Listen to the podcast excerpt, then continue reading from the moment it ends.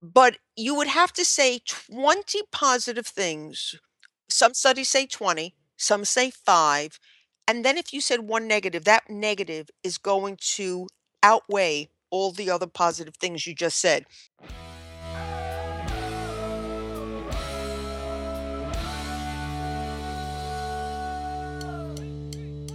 This week, what does a good marriage look like? How would you measure it? How can you get there? Dr. Karen Sherman offers answers. Stay tuned. Happy New Year, everyone! I hope you had a great holiday season and are ready to make this year the best yet for your marriage. And we want to help.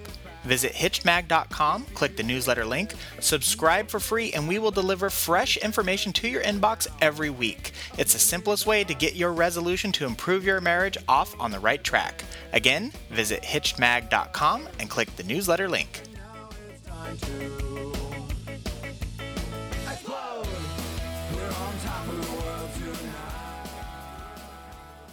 Hey, everybody, welcome back. This is Steve Cooper, editor in chief of HitchedMag.com. I am joined once again by the fabulous, by the original Dr. Karen Sherman. Hi, Karen. Thank you. Thank you, Steve. That's so nice of you. Hi. so, Karen is a practicing psychologist and relationship and lifestyle issues for over 30 years.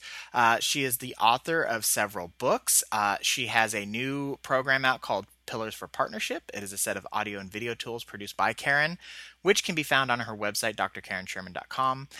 And today we are going to talk about uh, how you can focus on happiness.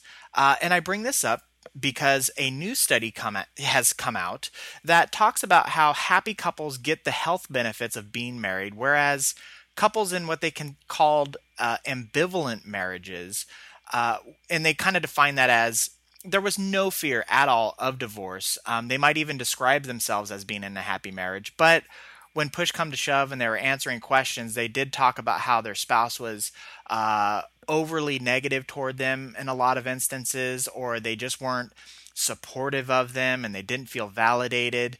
Uh, and so what they did was um, they followed these uh, couples for a day uh, I think there were like 94 of them, and they hooked them up to heart rate monitors uh, that they had attached to them the whole time, and they, they would check their blood pressure. Um, I guess I not heart rate monitors, blood pressure monitors. So they check their blood pressure every hour. And long story short, those couples who reported to be in ambivalent marriages had much higher blood pressure than those couples who reported themselves to be in happy marriages.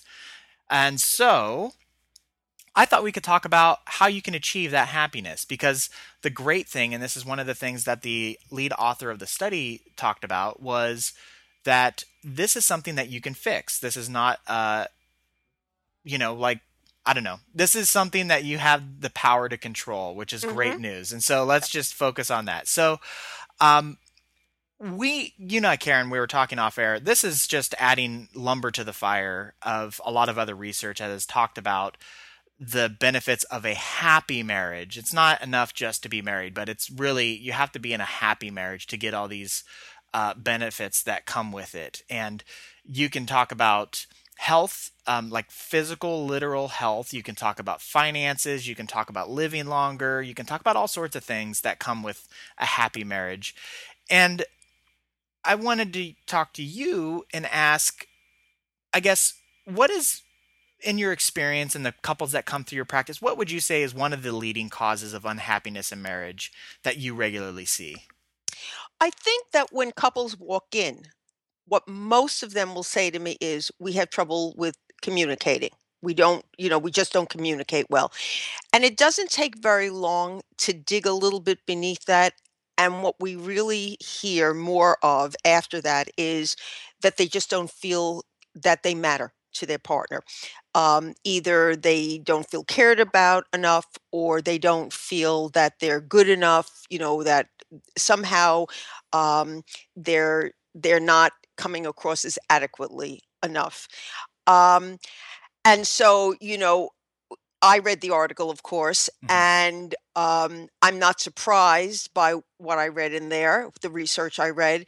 And it's interesting because as we continue to talk today, I will give you a heads up and tell you that when I am doing writing or when I offer the programs that I offer, um, to me, um, the thing that I will tell people is that if of all the different tools I have, and I have a lot of them, but of Mhm. all the different tools I have, I think that the most important tool I have is learning to validate your mate. Mm. Um, and so, um, I think that, you know, that's the thing that's going to really help your mate feel like they do matter, that they are, um, doing things that are meaningful, and, uh, that that's the thing that can really change things around. Okay. And I'm really glad you pointed that out because that was uh, explicitly mentioned in the study and in this article about ha- couples who didn't feel validated uh, were considered one of these ambivalent couples. Mhm. And so you mentioned that you have a lot of tools in your toolbox. Uh, can you perhaps share one or two of those to help couples learn how to validate their spouse? Okay, so basically, let's talk about what validation is, Okay. okay? Because if you don't understand, it's gonna be hard to do. So if if I'm teaching a class, let's say, I'll hold up a textbook and I'll say to them, "Okay, as I hold this textbook up, you're all looking at the front of the textbook, but as I'm holding it up with the front facing you, I'm looking at the back of you know, what what am I looking at?" And they all say, "The back." And I hmm say, "Okay, that's what validation is." That you know that even though you're not seeing the back of the book, you can acknowledge that I am seeing the back of the book. You don't have to see it. You hmm don't have to even agree with it, but you have to at least acknowledge it.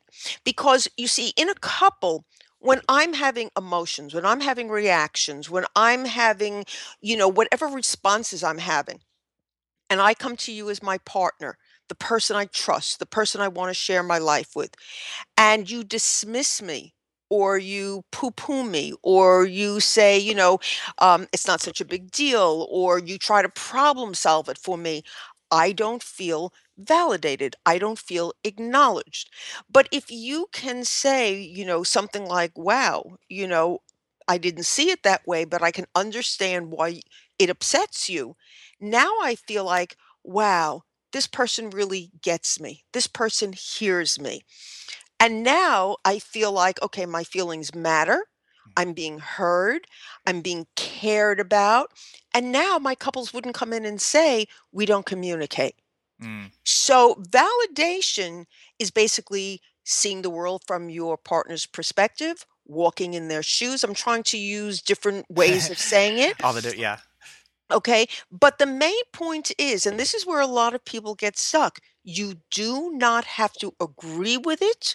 You do not have to have experienced it the same way.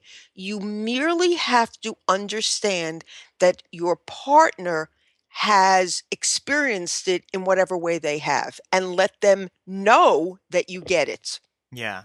And I think that's a great I love the uh the holding up the book because one of the things that I like about that is you're both looking at the same thing. Your class and you are looking at the exact same thing, but from your own perspectives. Exactly. And and Exactly. and I guess that you know we I think we talked about it in a recent podcast about wanting to be right or trying to prove about being right, and it doesn't matter about right and wrong because when you're talking about validation, that is their truth. That's right. That's um, right. So yeah, they I mean they might they might see something, but if you know I when when you're talking about it, I almost think about um, wine a little bit, where in wine you could give somebody a fifty dollar bottle of wine, and one person could talk about how it's the the most amazing thing they've ever ha- tasted, and then another person be like, "Ugh, that's gross." Right. Right. It's it's the same wine, it's just a different perspective, and um, again, you talking about validating that perspective. It's hmm just acknowledging that, you know, they don't like it. There's nothing wrong with it. It's just they don't like it and this person does. Right. Exactly. Exactly.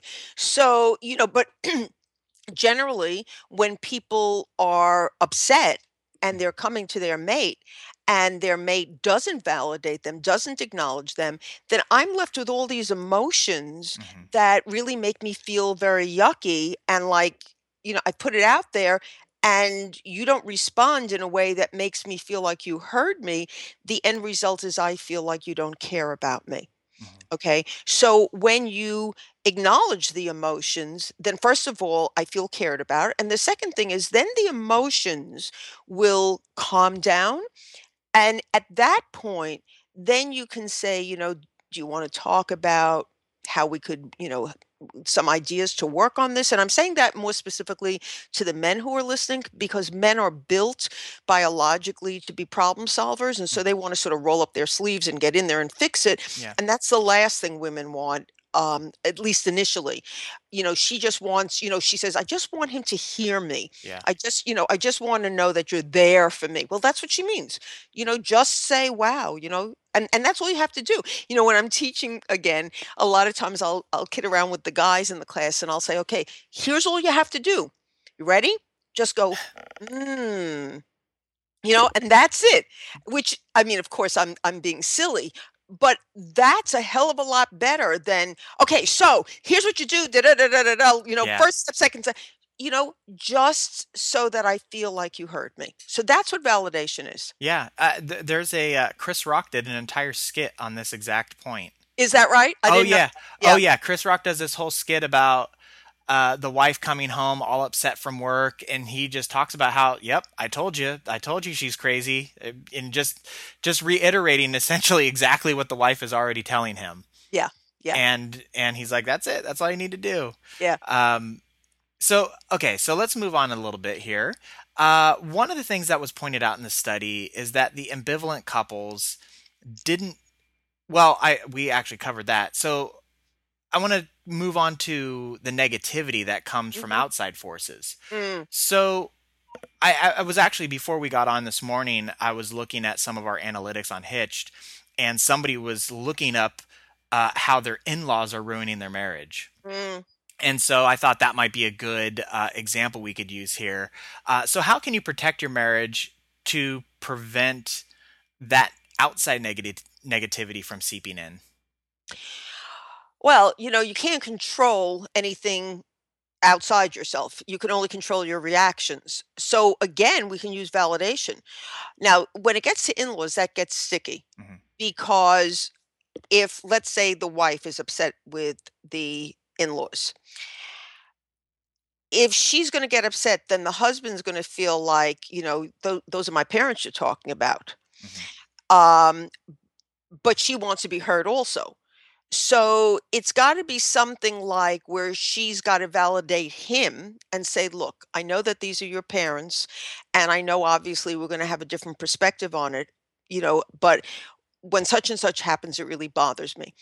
And it would be really helpful if he would say, you know, yeah, I get it. I get that this is troublesome to you but please understand that it's it's hard for me. I'm in a different place than you are. I'm their child or they're my parents. So notice they're both validating each other. hmm Um now you may people who are listening may say, yeah, right, that can really happen. But I Yeah. want to tell you something that can really happen. Um I've been working with a couple who came in here and that was the major problem was the in-laws and she didn't even want to come into therapy at first or marriage counseling at first. She was absolutely dead set against it and what i did is i validated her up down left and right until she finally felt safe with me hmm and then little by little little by little she has really come around, she's understood, and things are really changing. So I promise you, this is really, if I have nothing else to offer, validation is an amazing tool. Okay. I think that's a great. Uh, no, no, I no, I I totally think that is an an, an amazing point to drive home because you're right. I think half of the time, and I I don't know if it's getting worse or not because of technology and how people just feel disconnected as it is. Mhm. And we've talked about it in the past about the spouse coming home with their face looking at their smartphone as they walk through Mm, the door and ignoring somebody. And you know, first just having that like face to face acknowledgement and then going that extra step and validating feelings and everything else. I mean, mhm. it is a really great point to drive home. And and you're right with, with the without outside sources uh, influences on the marriage um, if you can't validate your spouse's feeling there's no way that you're going to be able to stop those outside forces. Right. Right. Um okay so validation is all good and fine but this and and I don't know how to present this properly, but I'm going to give it a shot. So this might sound a little ridiculous, hmm but what if you don't know or you can't gauge your own happiness? I mean, we don't know a lot. I guess people don't know like how they should feel, like what level of happiness is normal. Like there's no there's no indicator on like the gas tank is full. right So what what like what how happy can you be and what is a normal level of happiness for a day in day out good marriage? I think you're right there's no way to gauge how happy you are but you can certainly tell if you're unhappy so first let me say that it's perfectly normal to have bad days it's perfectly normal for couples to have bad periods that they go through. But I think concern should come in when it goes on for an extended period of time. Okay. So, And so in when you say an extended period of time, are we talking days, weeks, months? okay, so on an individual basis, now I'm going to put on my psychologist hat. Okay. On an individual basis, if you are despondent, if you're down consistently, not periodically, consistently for two weeks straight, where you're down, you have no energy, your uh, sleeping habits and or eating habits may have changed either more or less, uh, where your concentration is different, we will start to look at you being depressed. Okay. Okay. Um, and though I don't have criteria like that for a marriage, I would say Now, is it when you say um, that's your two weeks is depressed? Is that because that's uh, how long it takes to go through those like five stages of grief or something? no, Like, no, no, no, no. This has nothing to do with grief. okay, but I'm This but but I'm I'm just saying like analogous.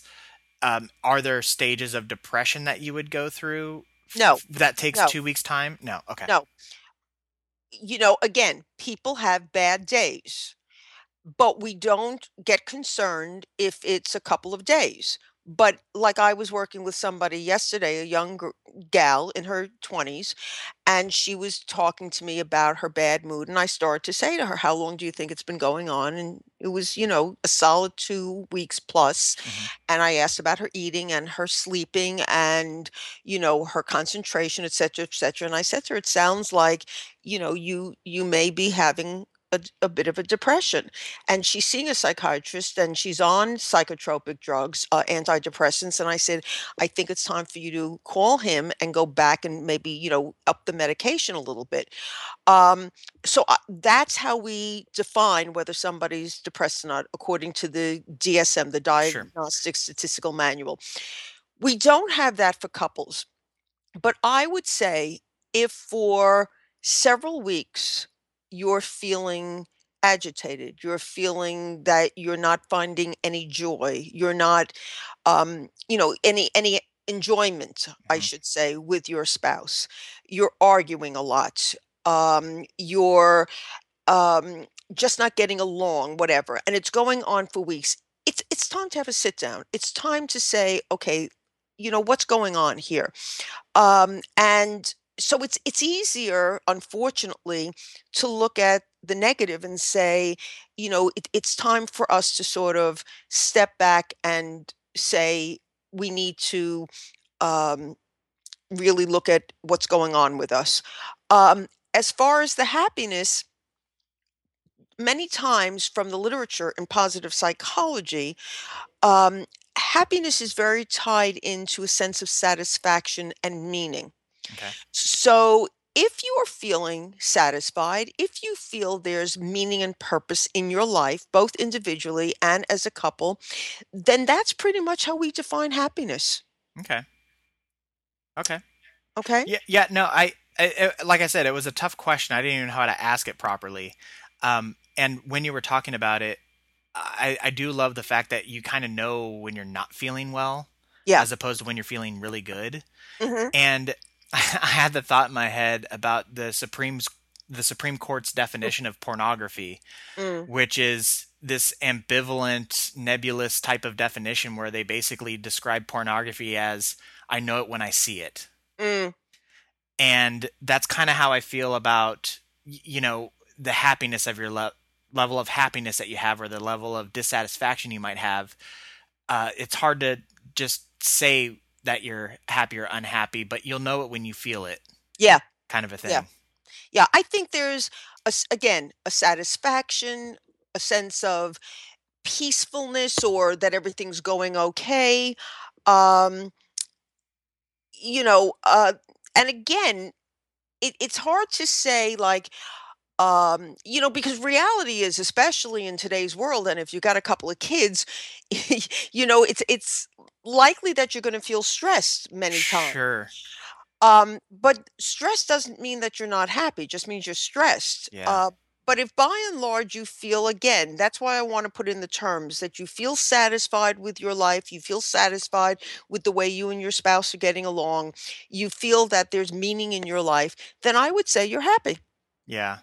I it it's interesting too. I'm like I'm glad glad you pointed that out because um, having stresses in your life doesn't necessarily mean that it's related to your marriage at all, oh no right? So you could have, I mean, your your work life could be hell, mm-hmm uh, but you go home and that's your sanctuary, and you're right actually pumped to be home.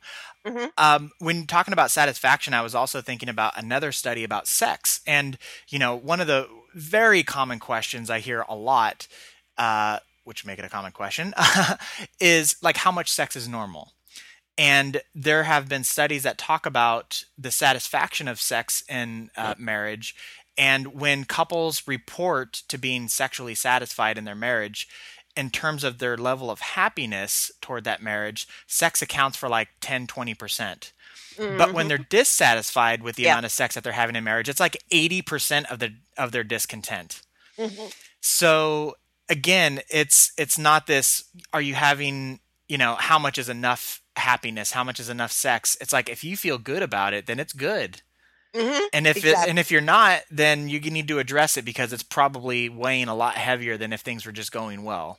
right right Um, okay, so then the last question I have for you uh, is that, and this is possible and perhaps very likely, that one spouse might actually feel satisfied while the other doesn't. Uh, do you have any tips on how you can approach your spouse if you're the one that doesn't feel satisfied to get them to listen and and make changes without being offended or becoming defensive? Uh, because that will just take you down the wrong path. So the person who's dissatisfied wants the satisfied person to listen? Yes. Well, I think we're going to go back to validation. Okay. I think that you've got to approach the person and say, look, I know that, you know, f- for X, Y, and Z reasons, things feel good to you. Um, but I'm struggling with certain things. And, you know, we are a partnership or we are a team. And I, I'm having some problems and and my hope is that we can work together so that um, we can both be happy um, because you know um, really one thing you know one of us impacts the other and I would like to be able to join you in both of us being happy. hmm Okay. Um, I I guess I'm having trouble with that question, Steve, because um, the energy that each person has really does impact the other. We know that. And so if one person is really not happy, I have a hard time thinking that that wouldn't be impacting the other partner. You know, Mm, because you're saying it's possible for one person to be happy and the other person is. And I'm thinking to myself, then there's a disconnect somewhere. yeah. Well, Uh, I, I, mean, I, I guess maybe I'm going through this like throwback scenario in my head where the man is totally oblivious to his Uh, his yes, wife's but that's feelings. there you go. He's oblivious. He's Yeah. disconnected. But but I guess but he in his own mind is satisfied talking about like validating somebody's feelings. Like he he feels fine. Like there's nothing he and and that might be. I mean, because he's not even giving a thought that. A, I think part of the problem with marriage, and I keep stopping myself here, but I think a, a big part of the marriage is people just don't think about it. They get into that comfort zone, and it's like, yeah, we're married, we're happy. 5, 10, 15, 20 years goes by, and they don't they don't think about it anymore. It's just there. hmm Um, and so the the and I'm just going to use the the wife in this situation. The wife might over that time feel less and less satisfied, where the man's not even giving it a thought. So to him, he is satisfied because it's not Mhm. weighing on him in that same Mhm. way. And so I guess that's kind of the perspective that I'm taking on this. Okay. So when you present it that way, I do think that that is quite possible and perhaps probable a lot of times because guys tend to think of if if it ain't broken, don't fix it, Mhm. and la di da, la di da, we go along, we go along. And women very often have a better pulse on the relationship, um, and many times um, it they try to say something to the guy, and he doesn't attempt to do anything until it's really too late. Mhm. Um, And and this actually gets to that point. Yes, Uh, she attempts to uh, have him address it, and this would be his lack of validation of how she's feeling at that point. yes, yes. So I think that um, she's got to approach him at that point and say, "Look, I know that for you it feels like everything is okay, but I want you to really hear me. hmm I'm not happy." I mean, she's got to be really strong. I'm not happy, and um, if things continue the way they are, I don't know if I can continue t- to to live the way we're living. So, so that's a be. very strong message. I was Yep. gonna say, so be that strong though. So Yep. not like I'm I'm threatening with divorce, but you you need to make that strong stance. You think? Yes, because when you presented it this way, it falls into a different a situation that does happen to a lot of couples hmm where guys are able to compartmentalize because of their biology, hmm think everything's fine. They don't have as much of a pulse on the relationship. And yes, we're speaking stereotypically Sure. here. And sometimes it does flip the other way where it's the woman who does know what's going on, but we'll speak stereotypically. hmm And meanwhile, she has said to him, maybe we should read a book, you know, maybe we should take a class, maybe we should look at this website, blah, blah, blah. And he doesn't get the hint and he doesn't get the hint. And meanwhile, she's getting more and more aggravated and he doesn't get it. Un- and finally, she gives up. And by the way, I want to add something in here that when a woman stops complaining, a guy thinks, oh, thank goodness she stopped complaining. That's a very dangerous thing. When a woman stops complaining, it means she's given up. Mm. So then what happens is she says, That's it, I'm done. I've had it. And now it like it hits him over the head with like a frying pan. Yeah. So that's why I'm saying she has to be that strong and direct and say, I know she can even be validating, saying, I know you're busy. I know that, you know, you're a guy and and you don't see certain things. I'm not blaming you for it, but I am telling you I am not happy. And unless we do something about it, I don't know if I can continue. So, uh, that that closing part of that sen- sentiment right there was seemed almost like an ultimatum. Is that is that a necessary part? Well, it is an ultimatum and it isn't because she's not saying this marriage is going to end. She's hmm saying, I don't know if I can continue. It's still face saving hmm because it's maybe. And she's what she's saying is, I don't know if I can continue. Okay. So she's not saying you better do so and so. She's merely saying, I don't know if I can continue. And it's still, as I said, face saving because she's saying, I don't know. She's not saying, I won't continue. Yeah. So it's not make a change or else I'm gone. Right. There's a Right. big difference there. Okay. Right. Okay. No, I think I think that yeah, that definitely helps. Um all right. Well, this I think if we were to take one point from this conversation, it is to validate your spouse. Yes. Now, generally, you ask me if I have anything else to say. I do. Yes. And I have one more thing to say. Go on.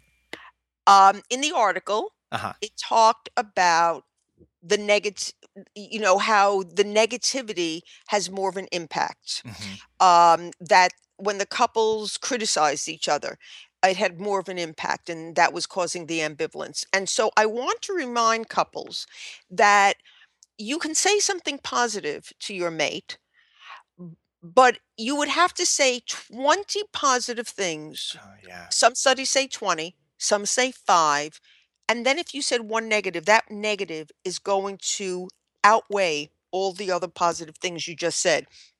The impact of negativity is very, very strong. Mhm. So, at the very least, you need to build up your bank account on the positivity so that if periodically you lose it and you say something negative, you got some, you know, cushion to fall back on. Yeah. No, that is I'm I'm really glad you brought that up because you're right because you might somebody listening to this could think to themselves, "Well, I compliment her all the time or I I'm constantly telling him how much I love him."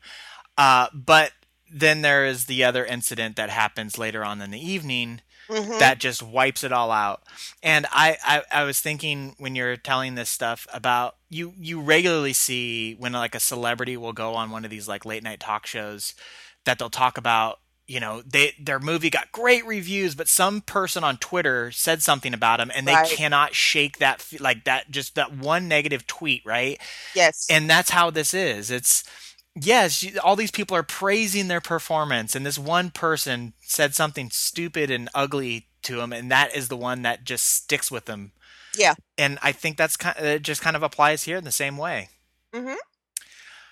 well that is good i'm glad you brought up the one more thing there karen And now I'm done. Okay. uh, well, it it was a pleasure as always uh, going over this info. So thank you so much for your time, Karen. Thank you, Steve. I want to remind everyone that you have been listening to Dr. Karen Sherman, who is a practicing psychologist in relationship and lifestyle issues for over 30 years. Uh, she is the author of Mindfulness in the Art of Choice Transform Your Life. Karen is the co author of Marriage Magic Find It, Keep It, and Make It Last. She has a uh, show she does on Wednesdays on the text. Uh, the Sex Talk Radio Network. It is called Take Five to Empower Your Relationship. And in five minutes, Karen will present a relationship issue, tell you what's behind it, and solve it. Uh, she also has the program Pillars for Partnership on her website, drkarensherman.com, which is a set of audio and video tools produced by Karen. Of course, we have a link to her website at hitchedmag.com. You can also find all the back archives of the podcast there and tons, thousands with the T, thousands. Not that there would be a different kind of word for thousands, but thousands of articles on marriage and relationship issues on our website, all for free. So check it out. I think you'll enjoy it. Uh, and uh, yeah, and sign up for your newsletter. Sign up for the newsletter because um, this podcast is going to come out a couple weeks after I actually mention and link to this study that we're talking about today that went out in the newsletter. So if you want this information uh, sooner, the newsletter is the best way to go about it. And you get a weekly dose of marriage info in your inbox. And you can take and leave what you want. That's the best way to get hitched, I think. So that is going to do it for us this week. One last time, thank you so much, Karen. You're very welcome, and thank you, Steve. All right, that is going to do it for us. Take care, everybody. We're on top of the